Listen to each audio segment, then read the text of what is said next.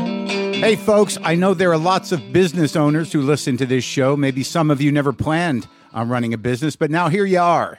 One thing you've always got to keep in mind is how much you're spending on your operating costs. That's one of the first things we had to keep in mind with WTF. And with things costing more today than they did when we started, you want to keep your expenses down. To reduce costs and headaches, be smart and use NetSuite by Oracle, bringing accounting, financial management, inventory, and HR into one platform and one source of truth. Reduce IT costs, cut the costs of maintaining multiple systems, improve efficiency by bringing all your major business processes into one platform, slashing manual tasks and errors.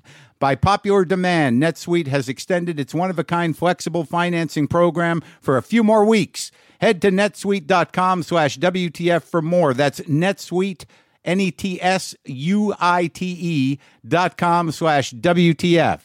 Lock the gate!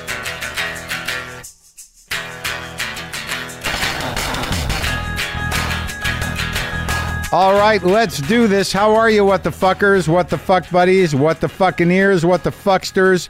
What's happening? It's Mark Marin, me. This is WTF, my my podcast. Welcome to it. Broadcasting from the new space, the new garage. I did have a spin out. I will tell you about it.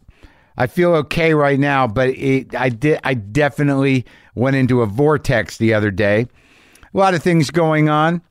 Having a hard time talking today. I just did two hours doing a uh, book on tape reading for Amber Tamblin's new book. She asked me to do a part basically, and it took a lot out of me. It took a lot of my out of my mouth, out of my tongue, out of my heart, out of my mind. It's a beautifully written thing, and I don't know when it's coming out. Uh, I, I put a lot into it, and it wore my mouth out. But anyway, Jason Alexander, Jason Alexander is on the show today. We're going to talk about. I don't know. I don't know that we're. I think he just wanted to come by. I think that was really the idea. Uh, I think he's going to be doing a live concert with the New Jersey Symphony Orchestra on April 14th and 15th at the New Jersey Performance Arts Center in Newark and State Theater in New Brunswick. But aside from that, I think he just wanted to uh, come by and hang out in the old garage. I'm still I'm still moving through many interviews that were done in the old space. But you want to hear about my spin out? I don't know if you know this about me. I don't know how much you know about me, but uh, if I decide there's something horribly wrong, I'll generally do everything in a flurry of obsessive compulsion to correct it, even if I'm making it up in my mind. I, I have that's the way I get things done sometimes, and that's the way I overdo things sometimes. I was incredibly nervous, as you know, from the last uh, from the first broadcast from the new space here about how it would sound, how it would feel, what's happening. You know, what am I going to do? I got to get books set up. I got to get the the the space buffered. What if it doesn't work out? What if the buffering doesn't work? What if there's a if it doesn't sound good? Eh, A lot of things were going through my mind because I did have my first guest interview in here uh, the other day. It's not you're not going to hear it today, but you'll hear it in the future. And it went great. It went uh, I'm- it might it, it, it went better than anticipated. So here's what happens leading up to the first interview I had here in the new space. A few days ago, uh, before I had set up and I was in between the old garage and the new garage and not knowing whether or not this would be up and running, I, I scheduled to do an interview at another space at a studio. It's not going to be on for a long time, so I don't know that I need to tell you who it is because you'll get excited, you'll be beside yourself, you'll be chomping at your bit champing at the bit or whatever it is you'll uh, you'll get anxiety over you'll you'll be impatiently waiting John Cleese it was John Cleese so and that was a classic setup for a, a dumb dump of a punchline not that John Cleese is a dumb dump of a punchline just the I can't do it I won't do it I'm doing it classic classic joke garbage 101 but while I'm there I noticed a kid who's working the board you know, he's a kid who works the board. He's uh, he's there. He's obviously paid by the company that owns the studio. He's a trusted guy. And you know, we were talking sound. We were talking, uh, y- y- you know, the um, the soundless spaces, the dead spaces, the studio. What you do to have it completely uh, insulated for sound, so you know you can clap and it just you can't even it uh, it just gets sucked away. You hear no bounce. But we were talking about sound. I told him what was up, and um, he gave me his number out of nowhere. He said, uh, "Yeah, I'm, uh, you know, I'm a, I'm a consultant and I can come over and, and I'm like, all right, I might need this. And then I got home and then I immediately started obsessing. I recorded what you heard was the first intro and I just started freaking out about, wow, is it good? Is it bad? Is the sound right? So then I call this kid in a panic and I, you know, I'm like, uh, when can you come over? He's like, I can come over in a couple hours. He comes over in a couple hours and he brings these things that he made for himself. He's, basically tells me he just got out of college. He's uh, building this uh, audio consulting and uh, and uh, you know studio guy business.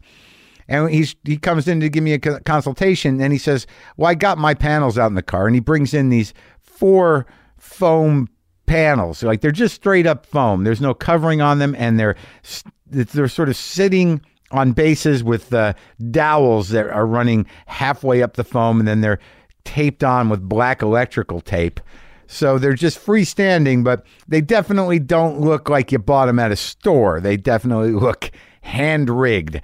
So he brings those in and we talk about the ceiling, we talk about the side of the over here, we talk about the back here and you know what he can do and this and that. He gives me some recommendations. I go, "All right."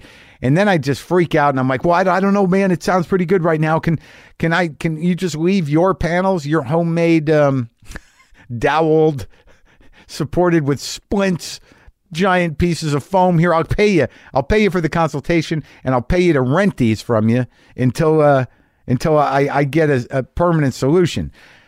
So that's what's going on in here. So I've got these panels in here, and uh, I kind of moved them around. And hold on, I think I'm going to move one now. Hold on.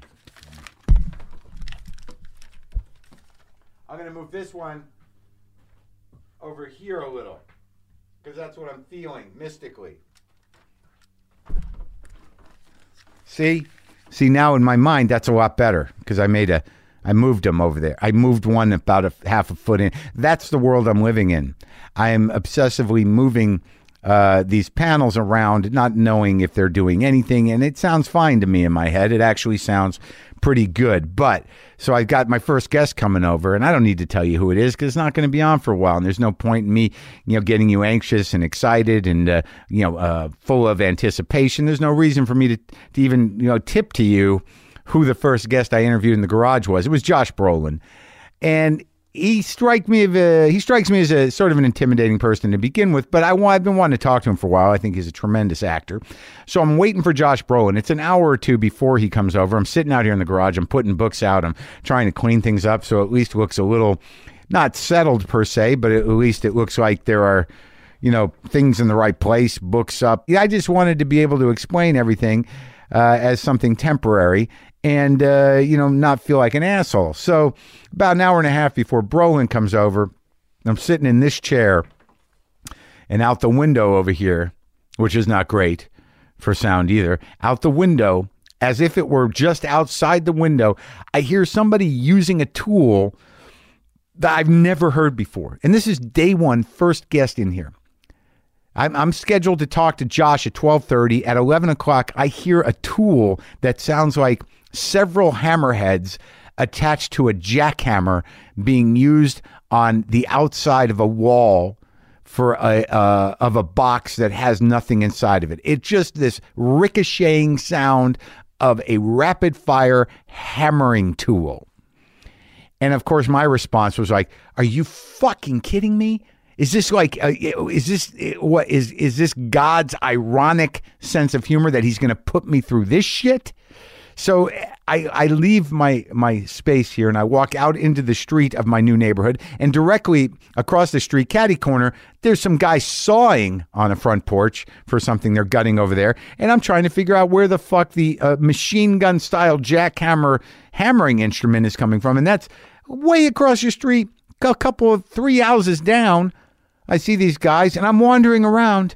I think I have my headphones still on outside. I unplugged them, and I'm, I got, I'm just wandering around with my hands outspread in the middle of the street looking for the sound. These two guys who are working on a porch down the street there see me, and I'm just standing there with a baffled and aggravated look on my face with my hands outspread. And one of them comes up to me and goes, yeah, uh, it's- Oh, was uh y- y- is okay, is okay and i'm like what are you talking about and that's not a mexican accent that's a vague might be armenian not sure uh, might be uh, italian i don't know that wasn't from here there's no reason for me to do it i just want you to know that whatever i'm attempting to do is a broad-based foreigner accent that could apply to many different types of ethnicities and i said is, how long is it going to go on for the noise he goes maybe 10 minutes and i'm like 10 minutes that's it he goes oh then we go around back and ag- again for an hour and i'm like what an hour and he goes maybe we use smaller uh you know uh how you say uh i'm like I, okay so an hour max and he's like yeah and i'm like all right because i figure josh is not going to be here till 12.30 then i come back in here sweating i'm sweating and panicking because I don't know if the foam's going to do it. I don't know what's going to fucking do it. I don't know if I'm going to have to move the show to another goddamn place. And I hear the hammering, and then I just move this one foam panel that's about five inches thick that's being held up by stilts on a small platform of wood and taped. I move this just slightly, angle it in front of the window, and it's a miracle. I can barely hear the the the the, the weird machine. And I'm like, wow, maybe this is going to work out. And then I go out and wait for Josh, and he walks in, and and I was concerned that like with these weird, stilted pieces of foam that it would look too professional. That was my fucking concern that someone would walk in here and go like, "Oh, this isn't this is a professional operation." Yeah, you can tell by the wood that was bought at the Michael's Crafts that uh, wherever the fuck. Anyway, that's not how it went. My point is that I was sweating and spun out for nothing because I tried to solve problems that may or may not be there, but I tried to solve them preemptively to them even happening and made myself completely crazy as if I had bought the wrong house. And here I am talking to you. Just, uh, just want you to remember who I am and how some things apparently will never fucking change. So I guess the moral of this story is outside of me being consistent in, in this strange behavior of spiraling and an- anxiety and things I made up in my head is that I told the kid, Julian, the kid who's lent me, who leased me his uh, foam panels propped up by dowels who's starting a business. He's a young kid. He's starting a business. He's starting an audio consulting business, and he offered to make me professional panels. And I thought, not unlike when I started the old garage and Laughing Andy from uh, an old radio show that I used to do brought over his foam uh, to help me get started. This guy is starting a business. He's a young guy, and he uh, he he made me a price. He offered me a, a price on on uh, making making nice panels uh, for this uh, that I can move around on the sides and maybe put some up on the wall and the ceiling.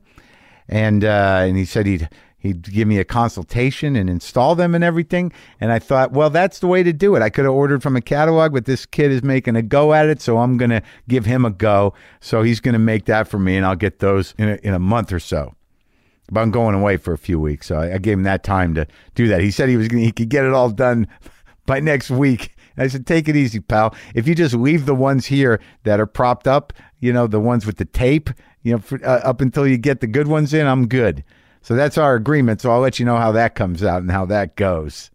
Jason Alexander is a great guy. I'm glad we talked. He's exactly who you think he is, and that's uh, comforting. Uh, as I said earlier, he's going to be doing a live concert with the New Jersey Symphony Orchestra on April 14th and 15th. That's at the New Jersey Performance Arts Center in Newark and State Theater in New Brunswick. So this is me and Jason actually talking in the old garage. Sometimes I wish I paid more attention in school, or in some cases, any attention at all. There are probably a lot of things I could have gotten more out of, like literature, and now it's probably not in the cards to go back to school and study the classics. But luckily for us, there's a new podcast called The Foxed Page that dives deep into the best books of all time. This is basically like the best possible college English class, but more relaxed and and fun. No pressure of grades or needing to prepare something to say in class. It's only the books you want to read and know about, presented by best-selling author Kimberly Ford. Everything from Cormac McCarthy to Madame Bovary, from classics like Frankenstein to modern hits like Lessons in Chemistry. I love Ireland, but I missed the boat on James Joyce. The Fox page has a three-part series on Dubliners, and that's a pretty great starting point. Want to get the most out of what you read? The Foxed page is for you. Get it now wherever you get your podcasts. Hodge. I, di- you know, that's the weird thing. I, uh, you, you drove up in your whatever that was. That's a Prius Prime. I'm Prius part of Prime? the solution. You're probably It's a, and relatively new. I've only for had it you. uh, about a month. well. That's it, but that's a that's a that's a a, a, a budget conscious uh, solution uh, doer. I uh, yeah. Could have It- bought it- it, it's electric. actually you in- didn't want electric. No, you you, plug know in? why? I, uh, m- I I like most Jews Yeah, know that at some point I'm going to have to flee. right. And the You- you don't have- electric, you don't the have electric confidence? doesn't give you enough distance. 60 so miles with not one, enough? One tank of gas and a full charge, that, that puppy should go 650 miles, which will get me at least in Nevada. Oh yeah, you much know? better there. yeah, you'll meet the other Jews that are fleeing, and eventually you get to the Because middle no of one's the. going to target Vegas. that's I right. mean, Oh, come on. sure, you'll get to the middle of the country. It's gonna be nothing but fleeing Jews from both coasts, going like, "What do we do now?" And like, Right. you're right where they want them. How did all these Jews get to Wisconsin? Yeah, and now it- they're just going to build a, a fence around the Jews that ran from both coasts. That's right. Oh no, you're going to need a plane, buddy. Ah, you betcha. You're going to need a. Are you? Uh, do you know when the timing? uh, Are you up on the timing? Like, do you know when we go? No, I Is there a don't. loop? That's the problem. I'm not in the loop. Yeah, who's 'Cause, in the uh, loop? well, I, I, I am such a peripheral Jew that I'm not even going to get the memo. I- I, am not I- on the email chain. I, I know you're a fairly public Jew. I imagine that people, uh, you know, when they, they think Jew, they they are probably an example that not they that, immediately that go- anti Semites use, like for you know, like you don't know what a Jew is. That's right. Here's Look at this one. bald bastard. He screams Jew. Oh my God! I hope it doesn't come to that. That is, you know, I was panicking. though. I was panicking at the beginning. I'm like, I got to get a new passport. Bannon's probably got my name on the list. I, you know, I was going nuts at the very beginning. Yeah. And then my girlfriend said, like, I don't think they're after you. And that's a cold comfort. You're like, yeah, you're right. You know, like, not yet. you know. yeah, I haven't made the list. Well, Oh, no, no. It's Uh, sort of no, like that- it's probably you know. There's a couple other Yeah. ethnicities before Jews at this particular juncture in Yeah, history. he's looking for a Jew. He wants his Roy Cohn. I'm, I'm going into law school. Oh yeah, you're gonna you're gonna flip sides. Like, hey, fuck, you know what I mean? I can keep living here. Really? But uh, aside from that, uh, Jews from uh, New Jersey. I'm genetically Jersey. Yeah. Uh, you are, you know, full on Jersey. Like I, I only spent the first six years of my life in Jersey. Oh, really? My, but my I always went back because um, the family was always there. You're never going to get away. no, but I, I've gotten it's true. But I, Yeah. I, you you know, I think it's in me deeper than I thought. Both of the parents are from Jersey. Sure. But I, I feel like I'm from. I feel I'm Jersey. Do I feel Jersey to you? Yeah, I would have. I would have said, "Oh, this guy feels comfortable." Co- yeah, yeah. He, So- he feels like he's been through Elizabeth and smelled that I have. fabulous The, aroma. uh, the, the uh, Secaucus, the aroma. The caucus has it. So what pu- what town did you grow up in? I started. Uh, I, uh, I You started. Is we that how you? moved. Is that you talk about when My you're born? parents, I I, was- started out. I began. I played. Uh, I lived two years in Irvington, New Jersey. Then we moved upscale to Maplewood, New Jersey, and then we moved further upscale to Livingston, New Jersey. now Livingston, I know because that that seemed like there was it was. I I remember the signs, because my grandmother, like you go to Livingston. I feel Uh-huh. like you know the signs for Livingston. Well, we had a mall. It wasn't Short Hills esque, but we had a mall. And Yeah. the reason we were there is my mother was a big muckety muck. She sort of uh, founded and ran the School of Nursing at St. Barnabas Medical Center. uh huh. So that's uh, hence uh, living. That's why you were there. Yeah. How many siblings?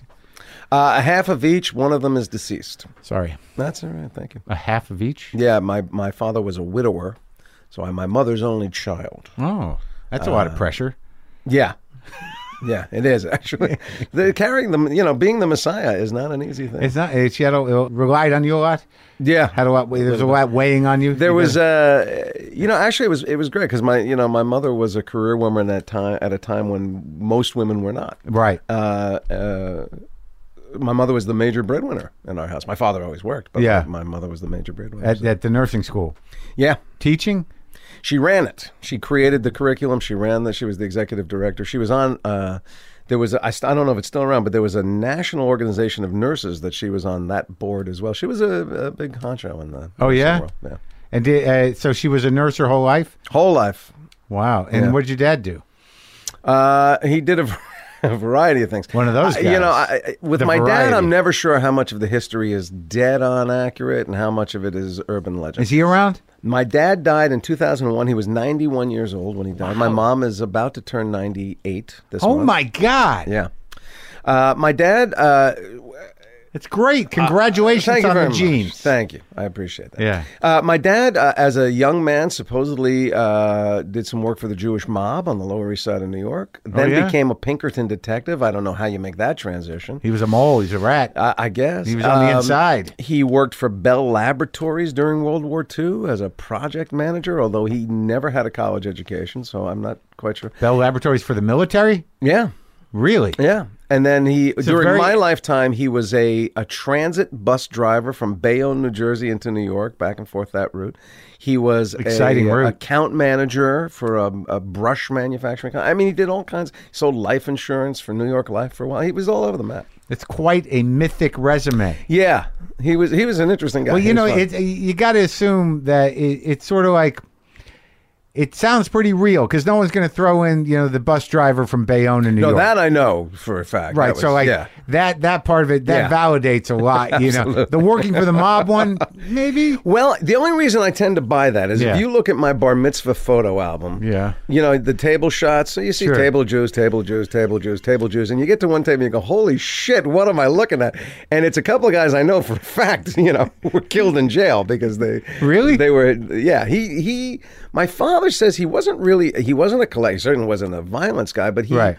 I guess he had some relations. Hence the the Pinkerton detective. drove the had truck. some relationships with the police precinct down in the Lower East Side of Uh-huh. New York, and he used to go in when the guys got arrested. He used to go in and kind of get them out. And uh, Oh, really? So he was friends with those guys, and he would say, "I, you know, I was affiliated," and I, I don't, I think he just kind of knew them. And So he'd go schmooze the cops to let the Yeah. guys out. and when I graduated high school, my dad, God bless him, he gave me a piece of paper. When Uh-huh. I gra- uh, not high school, college. He gave me a piece of paper, and he said, "Look, I, you know, I can't give you very much, but there's a phone number here." Yeah. If you ever need anything, anything, you call this number, you tell them you're my kid Yeah. and be taken care of. And I went, Are you out of your goddamn mind? You handed me a loaded gun. What are you doing? What are you doing?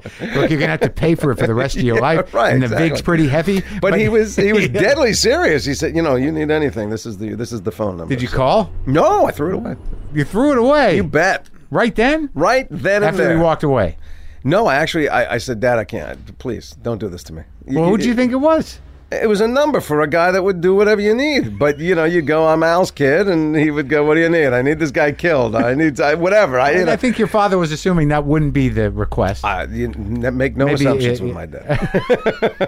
was he a hard guy or not? no, he was. Uh, uh, w- by the time I came along, I, he was 50 years old when I was born. Oh. So by the time I came around, he was a pug from the Lower East Side of New York, and and as a young man, he he was he was always a. Uh, an ethical guy. He was a good man, Yeah. Uh-huh. but he was a pug. He had a bad temper, and he had a- but by the time I came around, he had mellowed. Yeah. And uh, I said to my, my half brother uh, at my dad's funeral, I said, you know, the, the reason you and I are so different is not that we had different mothers, we had different fathers. Oh, that interesting. And, um, you know, my, my dad was just a very sweet man and, and so clearly adored me from the minute I was born that I had, I had all that.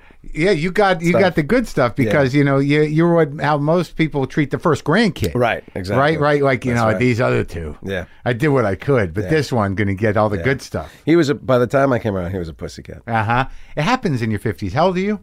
58. And what? Really? Yeah. How- When did that happen? Yeah. And you know the cry. So I'm a September baby like you, and Yeah. you know I. So to me, I just started saying 58, and I feel like it's half gone. Yeah. Mm-hmm. By the time I get used to the number, it changes again. I- It's going very September fast. one. Did you research on me? Uh, no, but I know you're a September guy. I think you're a little after. I'm. I'm the 23rd. I'm the twenty seventh. There you go. So you're Libra too. I'm. I'm right on the cusp. Yeah. But I am a Libra. If you go by the descriptions, I'm Yeah. more Libra than Virgo. Yeah. Uh, but but when people ask you, do you say Libra? No, I say I'm right on the cusp. I'm more. I just said it, Mark. I'm sorry, but, that, but what does that mean? You, do- you can't you can't be two. Yeah, some charts have me as a Virgo and some have me as a Libra. It Oh, depends really? how who's doing the chart. The fuck? Do, do, do you put any credence in that? Not as far as uh, you know predicting anything. Yeah. I- it- it is interesting, and I don't know i- if you could do this with any other of these pseudo Yeah. sciences, but the generalized descriptions of people that fall into the signs. Yeah. I find there is a general accuracy to that, um, and I, I'm not sure why that is. What, what what makes us Libras? I'm never quite clear. Is it like uh, a sense of looking for balance, a, a uh, Oh, yeah. Uh-huh. preoccupation with justice and injustice. Um, see? It's now starting to sound like borderline personality disorder. It's the Yeah. same. for me, it's the fact that the symbol is a scale, so my fat ass is constantly reminded that I should drop a few. That's how you take it. That's how I take it. It's So God's you're- little thumb. Your other siblings. right, wh- Which one passed? Your brother? My sister. You have My sister passed away about three years ago. I'm sorry. And what you did? What did they do? What were they like? Were My brother was career military. Oh, my brother is really? 20 years older than me. 20 years older than you? Yeah. So he was uh, he was career Air Force uh, for almost 30 years. Uh, uh, he left the service as a uh, lieutenant colonel. Was your dad's first wife full Jew too? Yeah. Uh-huh. Yeah. Okay. Uh, and uh, and then my brother worked uh, as a uh, field investigator for the IRS for several years, and then he did something else. I'm not sure what. And then it's been retired for a while. And Wow. my sister, uh, my sister had been ill for most of her life. She had a uh, a disease that she and I went to work for called scleroderma. It's in the uh, autoimmune lupus family. Right. Uh, but she uh, she had done a lot of things. She uh, had worked as an accountant. She had taught Latin uh, at high school level when that was a thing. yeah. Um, you know, she for a woman that should have been on disability all her life, she she had a pretty active Plugged working along. life. yeah. Did- That's great. All right. So when does uh? So you're in Jersey. You're you're the the young kid amongst the. the I mean, your your brother's out of the house already. Oh yeah, I never grew up with my brother. At My all. sister was there for five years, and then she. So was, you're like the, almost the only child. I was more or less raised as an only child.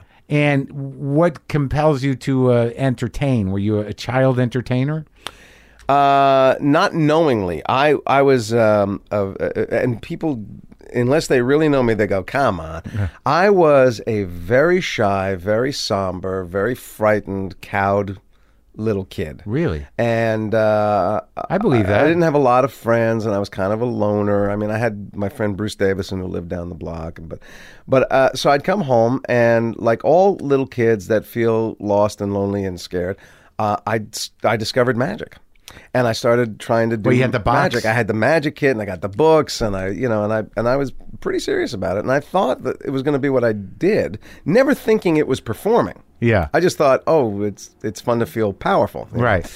Um, and know know that there's a trick behind everything. Correct. And around uh, when I was 12 or 13, we moved from Maplewood to Livingston. Yeah. And I didn't know a damn soul in Livingston. And the first kids I met were the theater kids. And At they school? pulled me at Livingston High. Yeah.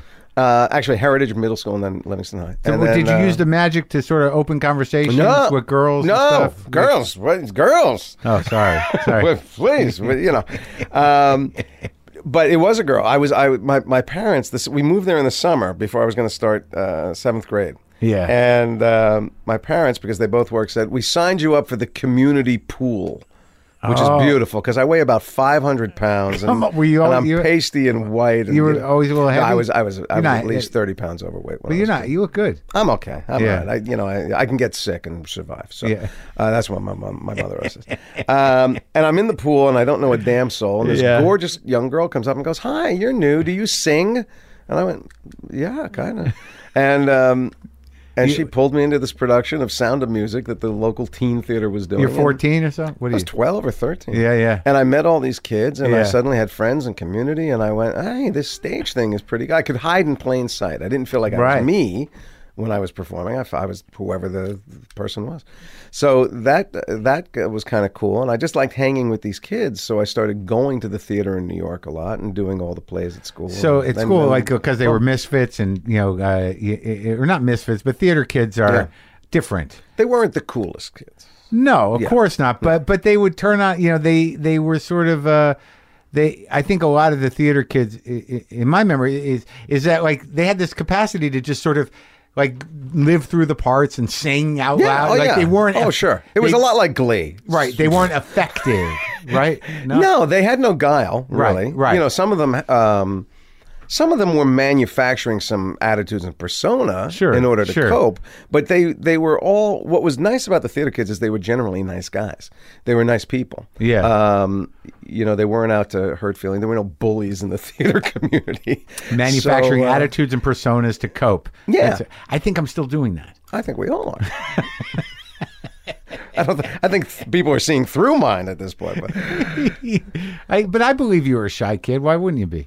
Um, I mean, you know, Well, you know, it, it was funny, uh, and I always thought it was very obvious. But I remember when I was in college, uh, I went to Boston University as a theater major, and I I started dating this girl, and uh, who I hadn't really known, and, and we had been together about six weeks, seven weeks, and she goes, you know, everybody at this school thinks you are the cockiest son of a bitch in the world.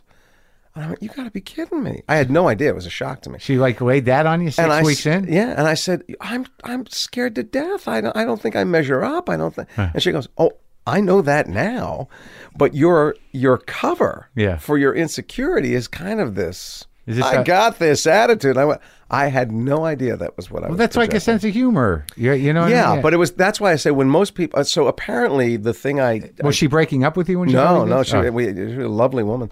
Um, the thing I seem to project when I am my most uncomfortable, Yeah. uh, or, or or just i- is this kind of oh man, he's l- comfortable in his skin Right, he's and he got it knows what he together. can do, and Sure. nothing could be further from the truth. But so when I tell people that I was a very shy kid, and that in fact, if you you know if if we were close personal friends, uh, people come to my house.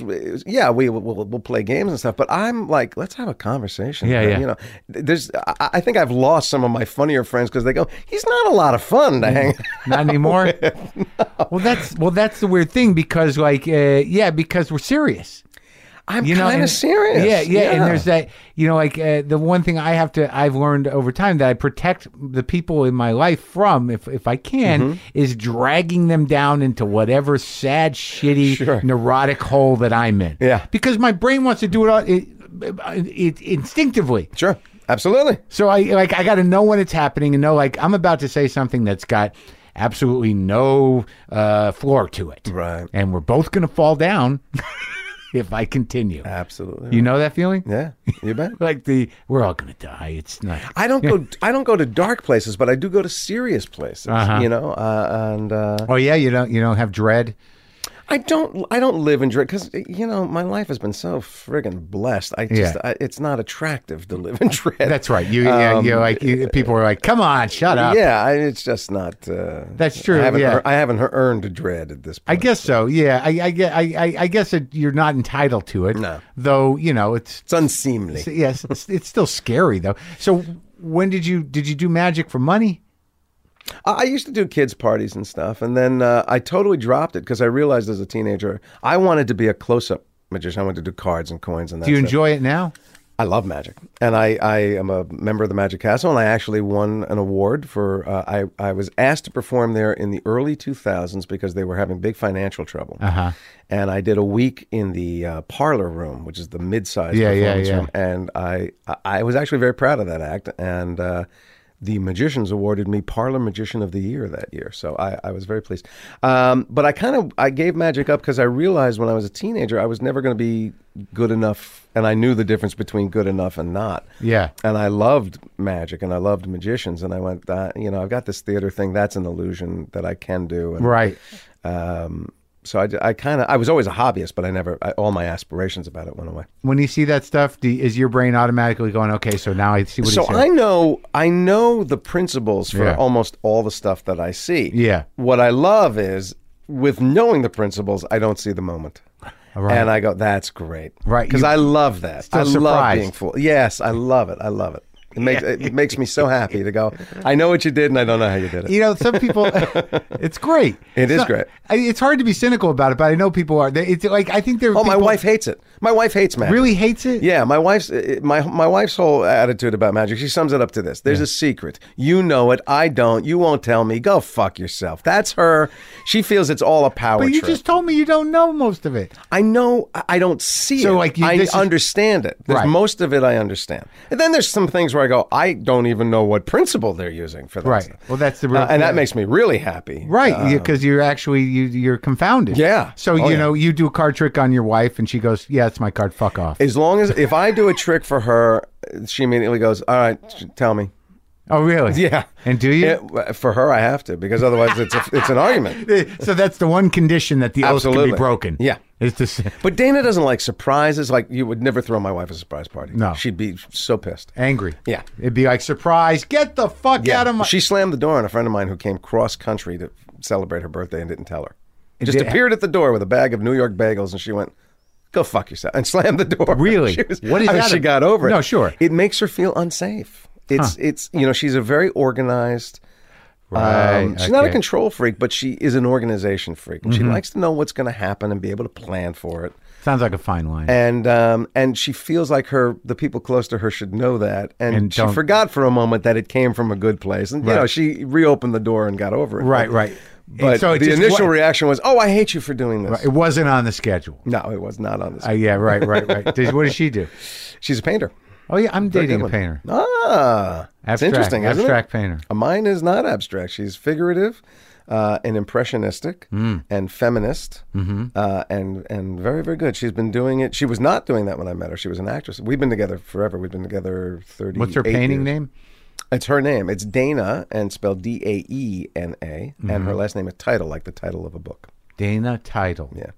Yeah, painter. Like I, I, it's interesting. They they definitely live in their own world. They, you know, they, it's a it's a very uniquely solitary thing. But they, you know, they do it. They Yes, go to they a do. different place. Yeah. And being what we are, you know, which is you know people primarily driven by charm. Right.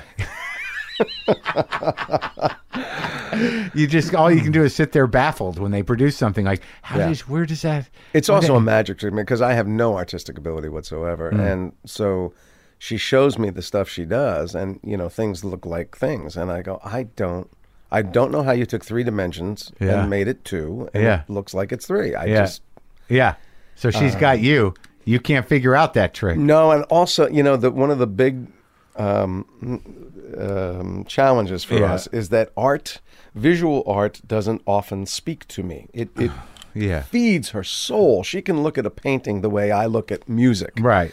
and it changes who she is as a person. And I Don't get I it. almost never have that reaction to anything visually, and uh, and and so I'm I'm less of a man in her eyes. Well, I mean, you know, the- the- ha- have you learned that maybe you just keep that to yourself? It's too late. I was- you blew that one a long time Thirty-eight ago. years, that cat is out of the bag. Yeah, Can't pretend. no. You're an actor. Can't you have the one moment? Just next time you go to a museum, go like, it's happening. Yeah, I've learned to speak art a little better, Yeah. and I've learned to speak to her art a little Uh-huh, bit better. uh, but like- it's uh, oh, I see that you did the thing with the. Yeah, yeah, yeah, and I, you know, uh, and I, I can talk some of the terms, but I um, just felt like there was a lot of fighting around this at some point. I felt it. no, not fighting, disappointment, Oh, jeez. which is worse than fighting. that's worse. That's like the Jewish curse. yeah, but I always say, you know, you didn't do this when we met. You changed the rules.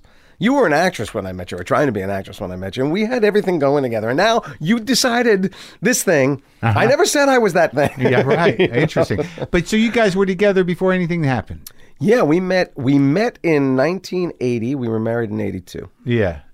So when do you, okay? So you go to high school, and you do the the theater kid thing, and then you get into BU the theater program. What year? Uh, 77. So you graduated. I didn't graduate. I, I finished three years, and I uh, I had been working professionally from the time I was fourteen. I, fe- I sort of fell into a professional career. What do you mean? I was doing child uh, uh, a children's theater in in Livingston or Ac- New Jersey. It wasn't Livingston. Yeah. and they were doing little original children's musicals. And you did that? I was I was part of that company, and then some dad in the audience one day was a t- TV producer. and Yeah. He said this could be a cute little children's series, and he ponied up the money. We all joined AFTRA, and we shot a pilot. And he couldn't sell it as a series, but he got the pilot on on local New York television, like a Sunday morning Ah. Yeah, yeah. at seven thirty or Oh, something. yeah. And um, these managers for young people saw it and hunted me down and said, "We'd love to rep you." And I went, "Okay." At 14. At fourteen, so I started doing commercials and that kind of stuff. At 14, you're doing the commercials. Were you, were you making money, saving up for college? Oh, yeah. So you paid your own college Most of uh, half of it. because of the Yeah. commercials? Yeah. Doing all kinds of commercials. Did a lot of commercials in the '80s. Commercials were amazing. I remember in the 1984 Olympics, I was doing a play on Broadway, a musical on Broadway, and the Olympics was that summer. And they went to a commercial break, and there was like, you know, I don't know, eight to ten commercials back to back. I was in four of them. Oh, you were like that guy. Uh oh, they're on to me now. Right. Well, they, I'm it's- overexposed. But that happens with commercials. You see, like, well, that guy's in all of them right now. and that's that was not good. And actually, then it, it, it tamped down for a while. But I- commercials I, were great. I watched the uh, McDLT commercial. today. yeah, yeah. I have the only McDonald's product that didn't go. Even the McRib comes I back. think you were but- too excited about it. I was excited as they told me to be.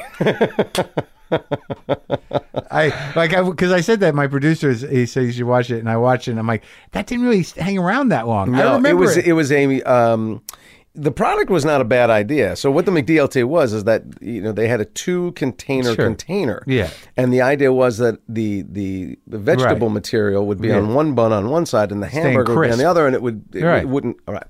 The, that worked as long as you built it level, you know, on the hor- on the horizontal plane and Yeah. put it in the bag that way and Right. carried it out that way. Yeah. But the minute you put the thing in the bag on, Right. the, on the vertical, Right. everything in the top fell to the bottom. They weren't sealed separate compartments. Oh. And it just it was a mess. So people would open the box and they'd have just this this salad of hamburger. It I was- also think that nobody wants to see the m- meat of a McDonald's hamburger. It's my belief you may be right. that like you know just may keep be it absolutely covered. right. Yep. You know, it's like I know that that can't be good meat. Yep, yep, yep. It's McDonald's. Yep, you're just hoping it's meat. Yeah. yeah, Yeah, so you don't wanna see all it's, that uh, meat. It was a it was a product that just would not catch Yeah. at all. And, And you, uh, God, you danced, your, you danced the hell out of that product.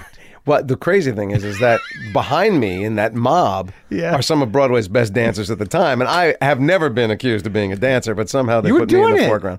I, I was an actor who moves, and I've I've done in my Broadway career, I did more than my fair share of dancing. I like But I it. was I'm never not a dancer. mocking it. I just thought it was interesting that you know you are obviously directed to really be excited about that. Oh, McDeal. yeah, yeah, yeah, and that that that all of that just couldn't do Yes. it. And those I outfits. also, if you look at it, I have a Trump at the airplane moment at the very end because my hair was already quite thin, and at the very end, there's a gust of wind, and what looks like a full head of hair on the top suddenly is revealed to be oh, Flips back. He's he's, he's becoming a And they monk left that very in? quickly. They left it, and that was the best take. oh my god. So all right, so you go to BU, which is a good theater school. yeah. And what was it then? Like, because when I was there, it was I, considered. It was in the there was a eighty league one. I of got I- theater eighty two. schools. Yeah. Eighty two. I got there. Yeah. Um, it's still considered one of the, the, the Yeah. better uh, college programs. But was like college Julianne specific Moore there when you were there? she was Julianne was two one or two years behind me. Uh-huh. Mike Chiklis was there. Uh, Yeah, he Gina was here. Davis was there. Nina Right. Tassler was there. Jerry Levine was there. And uh, and you didn't see Julianne when you were there? I did. You did? Yeah, she was Julie Smith then. Uh-huh. Um, and she was the person she is now is exactly the person she was then. She was as sweet and kind and lovely Did you see her early stuff there? Um, b- I think she was two years behind me, and the the freshmen were not allowed to do the big shows. Uh-huh. So I may have seen her in a scene here and a scene there, and then m- I didn't do my senior year, which is when she would have started to be cast. So But like, what did you learn there? How you just bailed on your senior year? Why? Because you got I didn't better- bail. yeah. I did a movie. What this- movie? uh, yeah, yeah, God, What do you do? What? it's one of these horrible movies. It was a movie. It was Harvey Weinstein's first movie. Uh-huh. It was a little horror film, a la uh, Friday the Thirteenth, called The Burning. Uh-huh. Summer camp terrorized. by- Weinstein's first movie, so you knew him at the beginning. I- I I was aware of him. Yeah. I wouldn't say I knew him. We didn't Right. hang. Excuse me. And He was um, just a producer. he was a producer. I think Harvey and his brother were concert promoters in Buffalo, New York at Right. the time, and Yeah. they wanted to get into this. And I, and as far as I know, it was their first film, and it ran late. It went late, so I didn't get back to school in time to start the last year, and I was going to take one semester off, uh, and I. Uh, I got a very good gig in New York, and I decided to stay and do that. And then gig led to gig, and I never got back. What were you learning there? Did it? What, what, did, were Walking you- and talking. It But was- were you it was advanced walking prepared? and talking. Um, Yeah. I mean, did you feel like you know, like all right, you got the movie. It's, who's the guy that I took a class with up there? Was his name Bill Young? I think Oh, Bill Young. Yeah, sure. Yeah, yeah.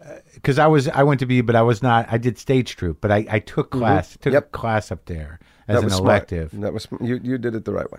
Yeah, because I thought it was a whole. Yeah, I thought they were really trying to be like a complete program, like Yale. where They you- are. I you movement know and- I do a lot of teaching these days, and I teach You at do? a lot of. I go around do master classes at universities In acting? and- Yeah, and I honestly don't believe that the best training for anyone in the arts is at a college, and not because they don't have good teachers, and not because they don't have good curriculum, Uh-huh. but by the very nature of a college program, they're on a schedule, and.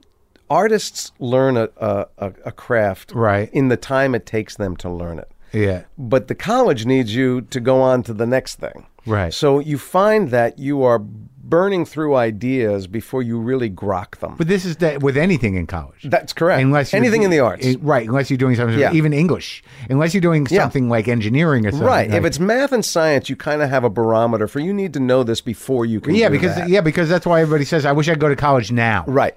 So If I I, could were to go again, uh, so my my older son who's in the who's in this business, he went to Yale, and he went as a theater major, but that's not a conservatory program. So he actually got an education. He got a great education. What does that mean? It's not a conservatory. So all I studied at BU because it's a conservatory style Oh, it's all program act- is I was doing movement, vocal production, acting technique, history of the theater, and stagecraft. And I had like one or two electives every Right, yeah, that's semester. right. You guys had to take like an elective in Right, liberal but arts. all my I had no math or science requirements. I had no language requirements. I did not need to get a a you know um, a, a a real education of any kind. I Yeah. was solely focused Right. on the craft that I was studying. yeah, yeah. I don't think doing that at a college. I wouldn't recommend it Yeah, for because- my kids. But Well, yeah, because like, what if you get out and you, you, the odds are against you?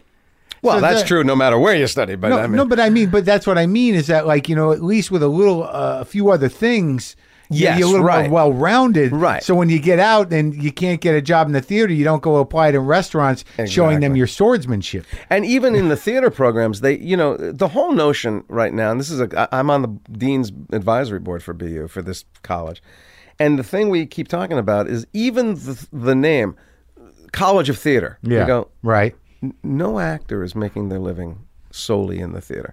So this is a misnomer. It should be the College of Performing Art because you need to understand film. You need to understand changed it, television. right? You need not yet, All right. not yet. It is still a a, a hyper focused, um, uh, and it's not just Boston University. It's all of these guys. But so so wait, they don't teach like you're saying that they should there is no integrate. business of the theater. There is no other Business. medium. There's not a real immersion acting. into other medium. There's no idea. I came out of college. I didn't know if I wanted to put up a play. Yeah. If I wanted to take a space and put up a play, I didn't know how to budget it. Right. I didn't know what a stage manager. there should be a- does. I like didn't that know- option. Of Production. course. It should be Production. an immersion. You want to if you're going to teach a performing art yeah. yes, you have to teach the technical Right. of, of the trade, but you also you got to teach people to go out and be entrepreneurs. They got to be able to do the business of this craft. Well, don't you know how that happens? The way the old school way is you go out, you fail as an actor, and you like, I kind of like this world though, Uh-huh. Right. and then you go talk to the guy, the director. but you go much talk like to the you're doing producer. here, I mean, when Howard Stern graduated BU, there was no such thing as a podcast. He had to get a job in somebody's radio station or he was out of work. Now, there's no reason an actor can't work every day, but they got to know how to make their own stuff. They have to know how to develop material and put things together. I and- think so. I you guess know, so. It's but a whole yeah, new but world. I- It is, but you know, on, so- in some ways, it, you know, you can get deluded.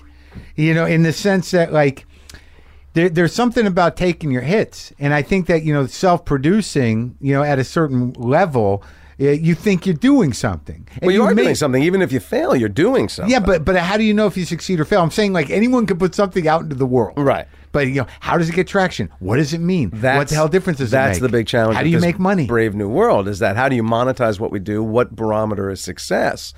But the, but I know more actors that sat around that are gone now. They don't they don't work. They're out of our business. Why? Because they had nothing in their quiver other than to sit around with their talent and hope to Christ that somebody threw a job or an opportunity at them, because they couldn't.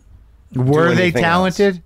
Oh yeah, I went to school with some people that you know you've never heard of that I Sure. thought were some of the most Yeah, no, talented I- people I've ever seen in my life. Yeah, I've known guys like that. yeah. Yeah, but like y- you know, what what about the the that isn't there a natural sort of uh, thinning uh, of the herd? Sure, yeah. That you know, they, I think one of the things that we see now is that there are more opportunities if you can find them. Yes. but some people are just not cut out for this shit. That's absolutely right. That's true. But but I'd love to see what I think is exciting about these times is that is that if you ca- if you are willing to try and create your own opportunity, you can. When I was a kid, you really couldn't. The, the- Right, the right. You means- needed- there were the means of gatekeepers, doing it sure. were too too tough. There's, but all that stuff is still there, and the, and the, the level of it- it is true. It's it determining what what is success. You know, you're making a living. absolutely. is is important you, Yeah. you know and you know it's hard to say that like even something like w- would in the in the media landscape we live in now would a seinfeld ever even happen again Never. it, would, it just won't Well, we wouldn't have survived. We we were Right. so not a hit. We weren't produ I mean, from my understanding, we weren't producing enough of an audience. The only reason we kind of kept going is that the audience we were getting was the demographic that it was very hard to get. It was guys, you know, eighteen Sure. to thirty-five. Right. So advertisers would throw some coins at us, but Right. we had no we we did not have an audience that would have sustained a TV show in that day and age or this day and age. So- right yeah and now because there's so many different there's so- like there's so many great shows on you like where's it well, i don't even know where that is what is it called know. what's it on but like what do you teach what so what's the structure when you say you go out and So teach, when I when I left college, I mean, I all every school does a very fine job of introducing um, theater students to the tools of the craft, which I didn't even know existed when I went in. I thought you just memorize the lines and pretend to be the actor you thought would be good in the role. But that do- was my idea of acting. did you learn the tools I did, and did so they, they, help you? introduced me to the tools. But what they didn't do, and and might have gone further had I done my final year, but they. So if you you teach think me, you might have done had a better career I might have. If you- I if you- might have done a little bit if- better. if you- um, if, if I, I always say I use this analogy, so if I te- if you know nothing about construction, I show you how to use a hammer, I show you how to use a drill, I show you how to use a saw, I show you Yeah. how to use the tools. Yeah. the tools. This is how a Right. saw works. Right. This is how a Don't hammer hurt works. yourself. And now I say, okay, go build a house. You don't know how to build a house. yeah You don't have a you don't have a methodology to use those tools to create something. yeah So when I left school and I started finding different teachers looking for that clarity, it took me a couple of years, and then I met uh, Larry Moss and I studied with Out Larry. here? Yeah, actually, I met Larry in New York, and then uh, I studied with him several years there, and then he moved here, and when I got here, I resumed study with Larry, and I did, I did about twelve years with Larry, on and off. One on one class, No, no, no. scene class, study. Class. Uh, Larry, among having his own students, used to teach at Circle and Square in New York, and that's where Okay. my wife met him. Uh-huh. Sang his praises to the to the sun and the stars, and I did a, a little workshop in New York when I, uh, you know, like I was two years out of school. Yeah. And he had two students in it who I thought were spectacular, and he came to a performance and he said came right up to me afterwards and went, "You're very good, but I can make you much better." Oh, yeah? And and uh, and so I, I joined with him. But Larry uh, Larry introduced me to a methodology that I could understand to plug those tools in. Right. And that's basically what I teach. I've built on what what he gave me and some things that I've discovered along the way. And I I go to actors that go, I know all the. But if I say to an actor, okay, I give you a piece of material. How do you how do you do what you do? And they go, well, I kind of, and most actors, ki- that's the answer. I kind of this, I kind of that. It's a little bit instinctual. I never do the Ask same me thing because I'm twice. acting now. All right, I- go I ahead. So wanna- what do you do? Well, I, I read the script. Yeah, that's I good. read the material. Yeah. Uh, I, I I start to uh, you know I, I say the lines out loud. I'll read them out loud a little Uh-huh, bit. sure. Uh, I'll, I'll I'll decide. I'll, I'll make some choices How, in the how? reading. how do you do that? Well, how do I read the lines, or how, No, do, how I do you make make the the choices? choices? Well, from reading out loud, I can try to understand how it's being said and what I can do to you know make it my own. Uh huh. right? And then uh, I'll, I'll start memorizing. Uh-huh. And then uh, and then I got to wait till the other guy comes to move around in it. Uh-huh. Yeah, That's what most actors do. yeah. What And, hap- and what- part of that actually is is you know, unavoidable. You're going to do that. Well, I don't. anyway. I don't have much training, so Um, take me to the next level. So what actors have to make choices about is um, you're you're carefully and selectively building the illusion that somehow you are this person inhabiting these circumstances in this world. Yeah. So the first thing I talk about, uh, I have actors come in and they start with monologues. Yeah. And in a monologue, they're talking to somebody. I go, "Who are you talking to?" Yeah. They go, what? I go, who are you talking to? Wait, If you. have not Talking to put- you. Uh-huh. I mean, it's one thing to feel the words and feel the material, which is Right. part of what you're talking about. You get into a space, either here or somewhere, and you start to say the words out loud, and you see how you they affect you and you affect them. Okay, But I know who I'm talking to. I'm on a show, so like I know the other people. you know the idea of who you're talking to. yeah, but you don't know what they're going to do. You don't know who they are. You haven't. So, for instance, if I, I do because I'm I'm doing I'm on a show. But like you're saying in the monologue, yeah, Yeah. But even even so, what I love are, but like are when you read a actors that- Seinfeld script, Yeah. and it says Jerry on there, Yeah. you know what's going to happen. but who is Jerry to George? a friend, What does that mean? Why are friends friends? uh huh. Well, now what it's a- makes a friend a friend? What do you get from a friend that makes them a friend? And on Seinfeld, it's going to be the exact opposite of anything you answer. Uh-huh. Because mostly we're friends with people who we have a natural simpatico with. Sure. Our ethics, our ideas, our creativity, our they line up. Right. I feel um, somehow appreciated by that Right. person. Uh, uh, uh, you know, there are all kinds of reasons friends are friends. So, for an actor, specifics are your best friend. Mm-hmm. Specifics. What? The more you can go, I specifically have this, I specifically have this, the deeper and richer your work goes. I see. So, when you have an actor that comes in, he's doing Hamlet, he's Yeah. doing a scene between Hamlet and Gertrude, his mother. Right. And I go, Who you talking to? And he goes, Well, the character's talking to his mother. I go, Uh huh but the character doesn't exist. This is somebody's idea on a piece of paper. You're a real person pretending to be this person. Yeah. So are you talking to Hamlet's mother? Because she doesn't exist either. So who are you talking to? Uh huh. And, Uh-huh. And now what's they the have right to- answer? The, the answer is what is the relationship between Hamlet and his mother? Right. Is it in some productions it's an incestuous relationship in his mind. In some productions it's a hateful relationship. In some productions it's a lost relationship where Yeah. he, he so you have to decide who Hamlet's mother is to Hamlet.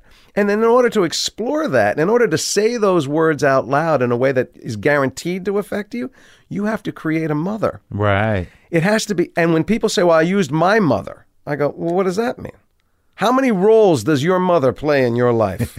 Which mother are you talking to? And so everybody goes. And then they say I "It's- have a very complicated yeah, relationship it's, with my it's mother. everybody believes it is simple and it can not and ultimately all this complexity Yeah. is to get back to something very very simple and organic and instinctual but, it's most the groundwork. actors That's the Yeah. groundwork. and most actors and by the way good actors great actors better actors than me a lot of them are just instinctual they don't know how they do what they're doing they just feel it they get there You're okay with that? but I do theater. Right. And I got to tell you, at six months in on a Thursday night, I ain't feeling shit. So I better have some technique behind me in order to create this illusion for the audience that something's happening there. That's what it's for. Yeah, and To it's, keep this it- is something that really affects theater actors more than film actors because film actors have to get there once. Yeah. theater actors have to get there over and over and over and over. And I was I, my, I was trained for, and all my fantasies of a career were about being a theater actor, and all this other stuff was just gravy and icing on the cake. That's what you wanted. That's all I imagined. I, I thought if, You never if God thought was good to movies- me, I would somehow wind up working in the New York theater. That was my fantasy of success. You, but they, but movies were not part of it. I didn't think about them. Uh huh. I, I didn't think I would be. Well, a why movie why or would you love television guy. theater so much? Who what what, what, because I was always excited. Whenever I went to, the, well, first of all, that's how I became an actor. I got pulled into this theater company. I know, but then you go, but do you go, you go see theater, and you'd be just uh, Absolutely, avid theater astounded. going. I love the greatest nights of my life have been nights spent either on the stage or in the audience of a, of a stage. Yeah, yeah, I love it. I love it because again. My thing is magic. Magic gets me off. That is the most exciting illusion in the world. Nothing on that stage is real. What's the best- nothing. Yeah. And yet it- you suspend all. But people sit in a magic show and go, "Yeah, he didn't saw a woman." And Yeah, F." yeah. nobody goes, "Oh, come on, he wasn't her father." They don't do that. Yeah, that's you not a real So apartment. it's it's a it's a very exciting illusion that you can really get people to invest in, but you have to do it well, and everybody has to do it well at the same time. but uh, you know, as you became more professional, the the thrill was not losing yourself; it was doing the job, right? I mean, or do you still? You, you- the The thrill was the detective um, you know, case of who is this person? What is this event? How do I Building get the there? character and then- that and then- that I went from I hate rehearsing, I can't wait to perform because I so desperately needed the affirmation. Right. To I could, which is why I try now to do more directing than acting because I don't really I don't crave or need the applause. I love the discovery process. and to be part of the ensemble. Yeah. And working with an ensemble. Yeah. One with the what were some of the, the like mind blowing uh, kind of things that really you know kept you excited about theater? If you're going to so much theater at that time when you're younger, like uh, you must have seen a lot of great stuff in New York. I saw a lot of great. I saw a lot of terrible. Sure. But like were there performances where you're like, Holy shit. The performance that made me go, I have to do this. Yeah. Was Ben Vereen and Pippin. Really? Yeah. Huh. And I'm not alone in that. I've I, um, I've known Ben. Um, I, I, we're not friends, but I've, Right. I've been at things with him and gotten to chat with him, and um, and a lot of people had that experience. He he was so extraordinary in that piece, and Uh-huh. it was so theatrical and so magical and so charismatic that it made a lot of people go, "I have to try and do that."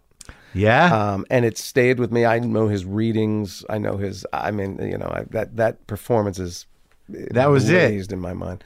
Uh, but I saw. I mean, I saw amazing things. I saw Anthony Hopkins do Equus on Broadway. oh Um, yeah. uh, I saw Malkovich and Burn This. Burn absolutely with That that, was- with that three page rant that he Yeah. comes on with And that you know? wig, and he the couldn't wa- find the a parking long space. hair. Yeah, I mean, it's those it's those things that just go, oh my god, I was here when that happened, and it's living and breathing right in front of me. And even the the I love musicals, and I know there are people that genetically just hate musicals. I genetically uh, like uh, uh, I'm I'm repressed musical lover. Uh-huh. Like I don't seek them out, but when I go, I'm always like, oh, I love them. I get crazy over them. I love love them when they're good. I, Yeah, there's something right.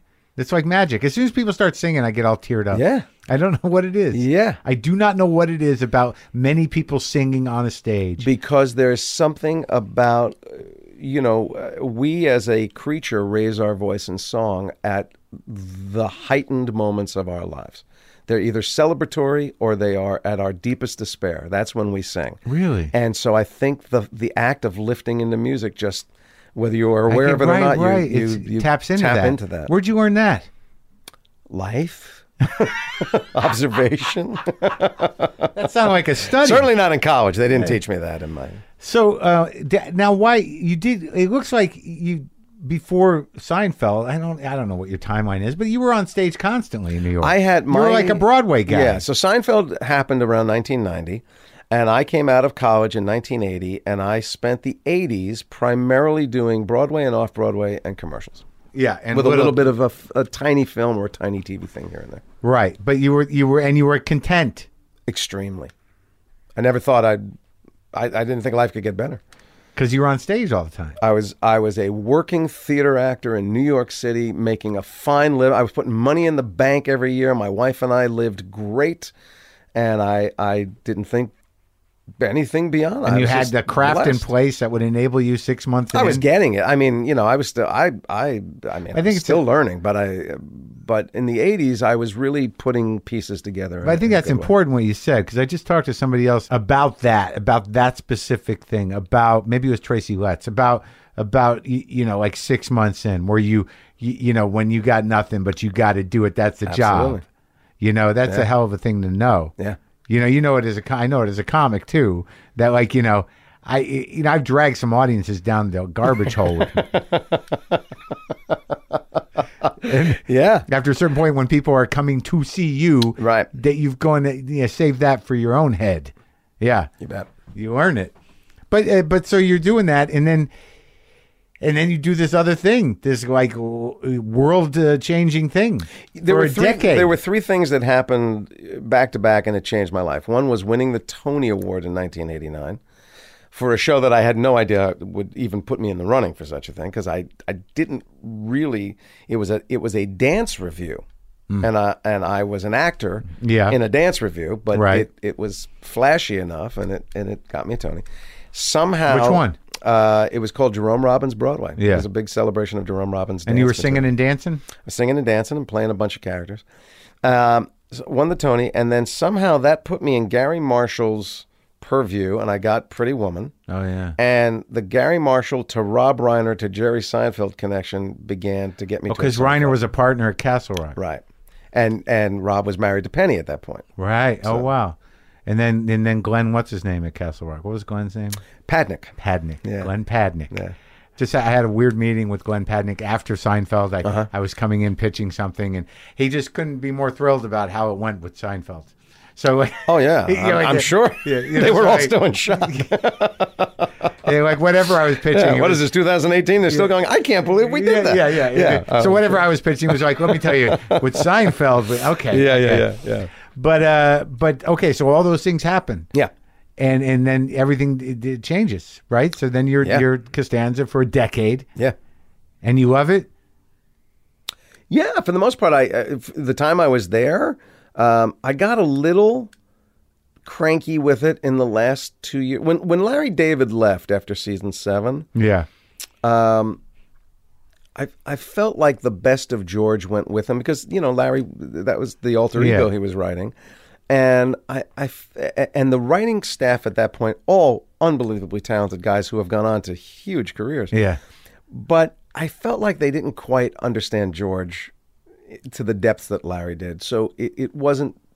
It, the stories were a little less interesting to me. yeah. Um, but that may have just been the fatigue of you doing this gig for it's been nine years. It's, you know. So Right, and that's where I guess that that theater craft had to come in. yeah. But but but the doing of the show was always a joy, Right. Uh, you know, Live being audience. there. Well, not even that, but just the, just being there for the week and playing Right. with everybody and Right. figuring out what the what the show was going to be, and you know, we eh, the, the great thing about doing that show was it was just we would go and laugh. We would Yeah. just go down and laugh and try and put this thing together. Yeah. Then other people would laugh, and we'd go home and get a check. It just it made no sense as, Right. a, as a job. Um, There's a lot of work though. Come on, once you're shooting, I No. mean, some of those shows were I, big. I swear to you, I, I wish I could say to you, "Oh, what a grind!" It was not. I, you know, after it, it wasn't for Julia and Michael and I. It, Yeah. I'm sure it was for Jerry because he wore 50 hats on that show. But we we went from a five day week to a four day week. Two of those days were less than eight hours, and Yeah. sometimes by a long shot, less than eight hours, and then two longer days. But it was we were having a f- we were having fun. Yeah, yeah, you know, sure, it- it- sure. nothing about it was hard. We weren't and it was a out in the hot sun laying tar. I mean, You're on it was- a, and you're on a set too, which is a big. we were difference. mostly on a soundstage Yeah. or, or on our back lot. Right. It, it was just, it was a very, it was a gift. It Yeah, was just yeah. a gift, that job. and you moved out here to be right. you- I moved out. We started in 90, and in 92, my wife and I got pregnant. We had been going back and forth, and I went, I don't think we can, aff- I mean, with Yeah. the kid. We, we- and so we, we were not a sure thing by any stretch of the imagination yet, but I went, let's roll the dice, and we let our New York apartment go. And we bought a wow, you didn't a even place- save it, huh? No, well, we didn't own it. we oh, couldn't. uh, oh, right, right. But even if it was rent control, We could. You know what it was? We we had the upper two floors of a three story townhouse. Yeah. And so it was just the the people that owned it and us. So we couldn't sublet it. Yeah. And we couldn't put a placement. It was it was not expensive if you live there, but when Yeah. you're carrying two rents, Yeah. uh, it was it was more than we could bear. So sure, sure. So, so you come out here and you do it. You do it for a decade, basically. yeah. Were you After ready? that- but no, but were you ready for it to end? Yeah. Yeah. Yeah. I mean, I'm, I'm sure Jerry tells the story the same way. I mean, ultimately, everything was his decision. But uh, starting around season six, uh, Yeah. at the Christmas break, he'd, you know, we'd all sit down, the four of us would sit down, and he goes, What do you think? We got more in us? And we go, Yeah, yeah. And season nine, uh, season eight, we kind of went, "Mm, Yeah. and season nine, you know, it had, we didn't go into nine knowing it was going to be the end Yeah. it was an inkling. But around Christmas, he went, I'm thinking we're done, guys. And none of us went, oh, no, no, no. We all went, yeah, I, I think so. Yeah. Um, not because it wasn't funny. I mean, the the writers were glorious. They could Yeah. have been funny forever. Why did you Larry couldn't go? surprise anybody Yeah, anymore? You right. go, you know what these characters Sure. are going to do. Uh, what are we? What are we doing? Yeah. Stretching this out? I, I, you'd have to ask Larry ultimately why he left. I think it was always, uh, you know, uh, we we laugh at how Larry couldn't handle the success of it, but he always, from my understanding, he always saw the doing of Seinfeld as a very stressful thing. Yeah. I mean, it was. If it broke, it, it was going to be him and Jerry that broke it. But I think he took more of that responsibility, and we would finish every taping you know, you know, he's got a whole season arc laid out on a on a whiteboard somewhere. But we'd finish every taping and he'd go, "It can't be done again. That's it. It can't be done." And he would, you know, like like they had no idea for next week. And you, Yeah. not only do you have an idea, you got a draft. I Right. mean, it's. But he would feel that that pressure very acutely, and and I think after seven years and the money he'd made, he went, "I can't do this anymore." Right, right. And J- and Jerry felt like he had a little more left. And it's so it's interesting to me that like you know after you do this like you go on you do movies you do animated movies you do you you uh, you do a, a series of your own briefly Mm-hmm. and you did you, did- you just kept working Yeah, by that point, I had I had started to believe because I always believed when Seinfeld started to hit, I went, "Oh, I'm done, I'm done," because at, at that point, historically, if you were on a hit TV show and you played an iconic character, forever yeah that what was are you gonna it. You were done. You weren't invited to the party anymore. So I said, I better start diversifying and maybe trying to start a few things. So I started doing um, uh, a lot of solo. I started doing. Uh, because I was a singer, I could do symphony shows with pop orchestras. I started doing that. That's right, yeah. I started doing um, a lot of uh, corporate hosting gigs where it was light stand up because I was never stand up, but I could. My writing partner, and I could come up with just enough of that. but what was that so that was so this was just to, to was it to earn a living you were just it was, trying It was more to do stuff. I didn't. Oh, want, yeah. I was. I was uh, forty. you when weren't Seinfeld, panicking. and I wasn't quite ready to. Sure. You know, buy a boat and go sail. Right. So uh, and I had been. I had fell into a production company deal Uh-huh. uh, from a movie. So I had a production company for ten years. We were always developing TV and film, and I just never had a lot of clout, and I wasn't. I think ultimately I wasn't very good at it. I was good at part of the job, but not all the job uh-huh and my TV series, you know, so the first one out after Seinfeld was this thing Bob Patterson, which is Right. a show that I will go to my grave going, good show, Yeah, worthy yeah. show. Right. Um, there were a couple things on it that I think if we had done a second season, we would have figured it out and Uh-huh. fixed. But uh, if I go back and look at them, I, they're, they're funny. It was a real unique idea.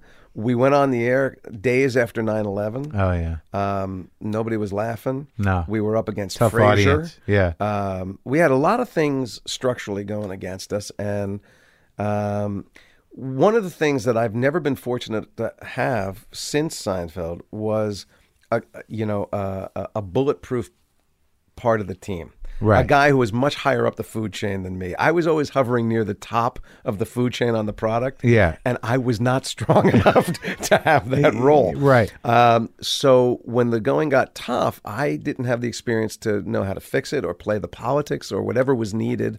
And so they would ultimately crash. oh to get a series over the top To keep it going, you know, Yeah. when the, part of it is just creative, right Oh, and part of it is is kind of knowing how to play the game. Who's who's repping you? How do you?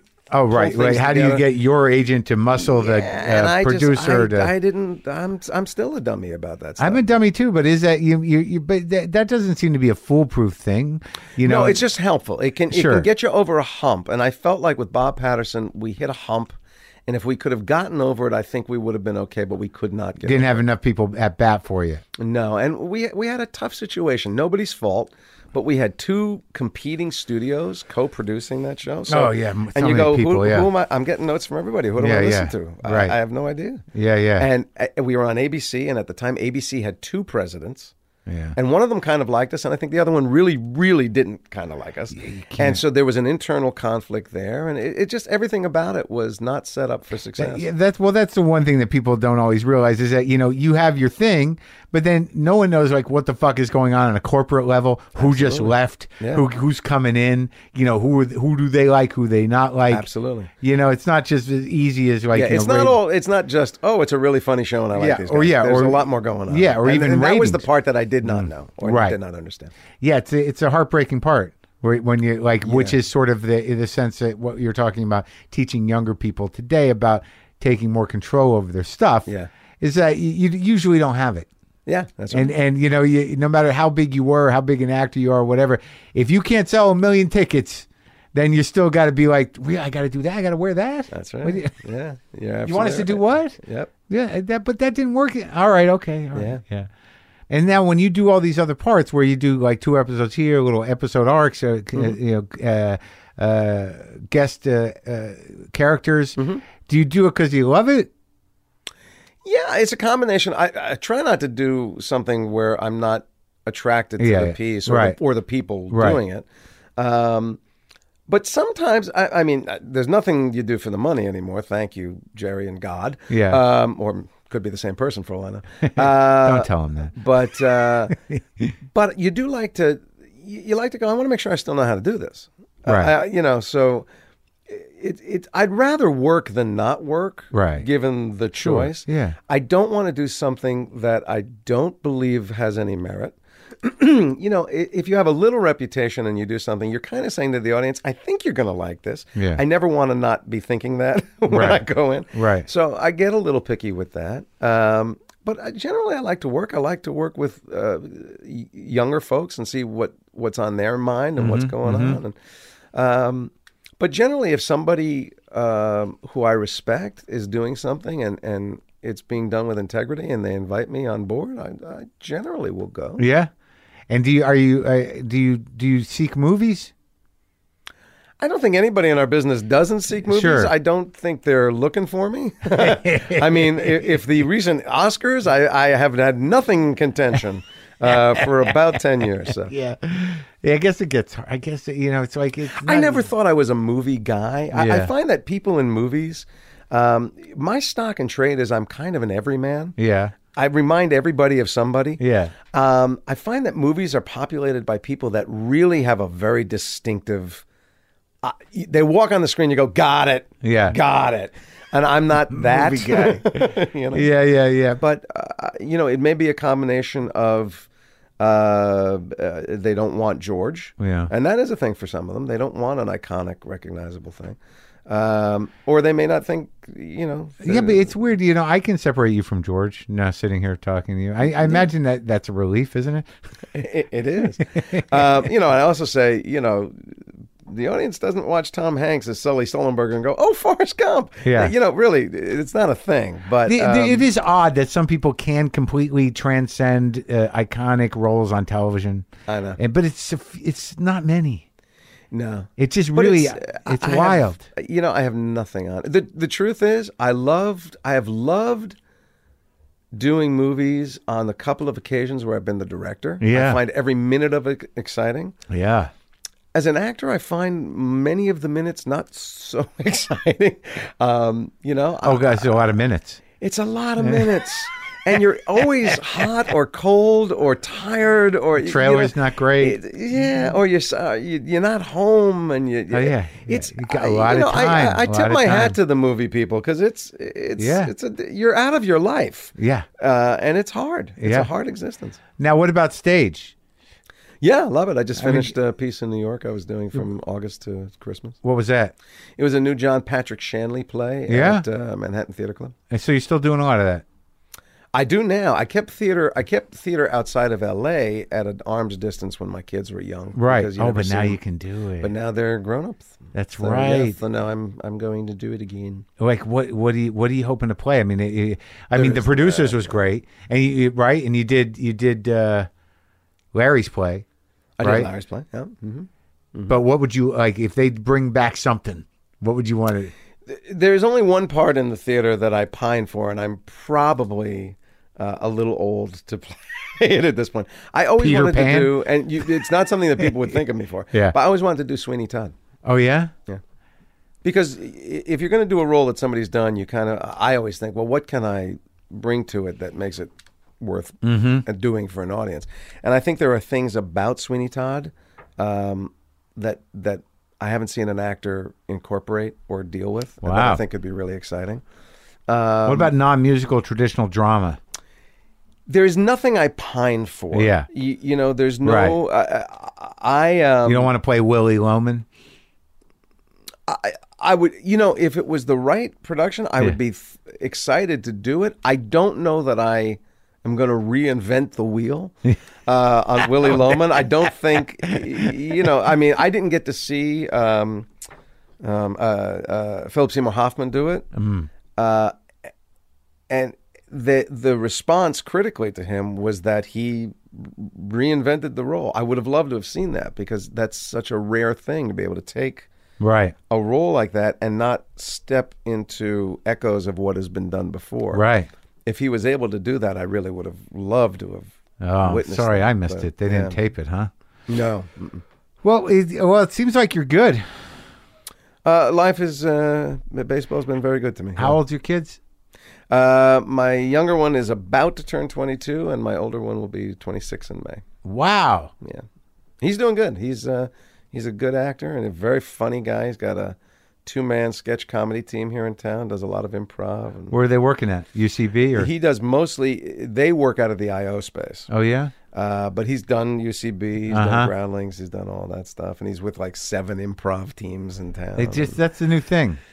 well, it gets them. It's great. It's the ten thousand hour thing. You know, it's get up and do something. But for like 10,000 improv in particular, I think that's one of those things, like what you're talking about. Like I've noticed just from like even from Seinfeld days that the the model for what y- you know what makes a show Right. like it used to be with, we got a comic he's got a point of view we build a show around it Right. but these people that come up through sketch and the improv they learn very right at the beginning how to work with other people how Absolutely. to direct how to put things together Yeah. i mean that's really where it's at And that's the new world. That's kind of what I'm talking about. So my son Gabe has this whole network of Yeah. young writers, filmmakers, directors, you know, that, Yeah. that so he's constantly doing stuff. Right. Eventually one of those things is going to make a difference. That is the that is where it happens. It's Yeah. that it's the improv community, Yeah. improv and sketch community. It's very exciting, and they're all, I, I- you know, normally Good I go. kids. They are good kids, and normally I go to these things and I go, yeah, I, I'm not hip to what they're doing. His stuff, I go, wow, that's really smart. That's Yeah. really funny and really smart. And you get it and it works. Yeah. Do you ever do improv? I've done it. I've never studied it. Uh, You Right. know, I've I've looked at it and I've jumped into it. And, Oh, yeah? and uh, and I can hold my own. But, uh, You know, I don't know the rules. I don't know Hey, all right, the things. right. You know, always say yes and, and I Yeah. go. Well, see the difference between improv and, and acting, you, Yeah. and you'll you'll know. Um, i- acting i- scenes become interesting the minute there's conflict. Yeah. The minute there's a conflict, something starts to happen. Yeah. In improv, they go yes, Yeah. and and I go. "Well," So my instinct in improv is for a guy to go, the ship is sinking. Yes, but it doesn't have to. Yeah. You know. Yeah. If you do this, well, I can't do that, but you must do this. And then I go, now I'm in a scene. Right. He- my son will go, yeah, that you fucked it up. You can improv. So do you ever go back to Jersey? I don't have family in Jersey. What about do you anymore. have any? hi- What happened to Bruce Davidson? Bruce Davison? When last I understand, uh, is a doctor in Illinois. Okay. doing quite well. I saw actually, I saw him. I think the last time I saw him, he had, he brought his kids to L.A. and we, we all went down to the farmers market and Oh, that's had nice. lunch down there and caught up a little bit. But- Yeah. Yeah. Because he's the one guy you mentioned. From, yeah, From and high he had school. three sisters, and his and his three sisters came to see me do a play in New York. I can't remember if it was Larry's play or this last one, but Yeah. And you talk to uh, everybody from the show still? no, Nobody. well, not nobody, but um, I, I hardly ever communicate with Jerry. Yeah. Uh, Michael, I don't even know where Michael is. Yeah. Um, and Julia, well, Julia's been Hell, going yeah. through a thing. So um, I adore Julia. Yeah. Uh, I just haven't heard from her, so I Sure. don't know how she's doing. I've sent Yeah. her I you know, hope some she's good. emails. I hope but, she's doing- um, getting I, through it. God, I hope so. Yeah. Um, uh, Larry occasionally. Yeah, yeah, yeah. Yeah. But you know, my my closer relationships from that show are people like Patrick Warburton, uh, Brian Cranston, Hmm. Uh-huh. um, some of the bench, Right. Jerry Stiller. yeah.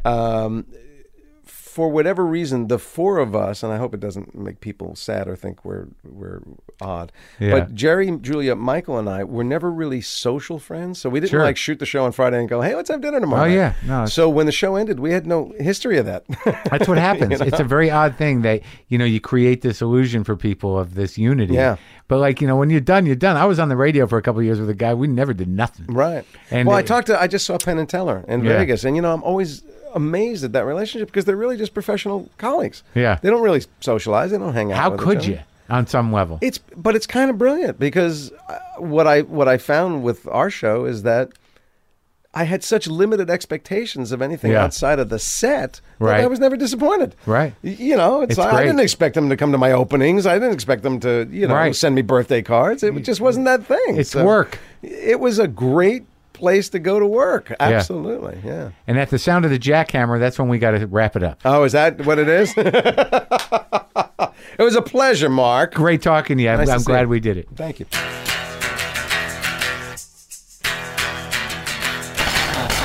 That's it. That's our show. I hope you enjoyed that. Jason again at the New Jersey Performance Arts Center in Newark and State Theater in New Brunswick, uh, April 14th and 15th with the uh, the New Jersey Symphony Orchestra.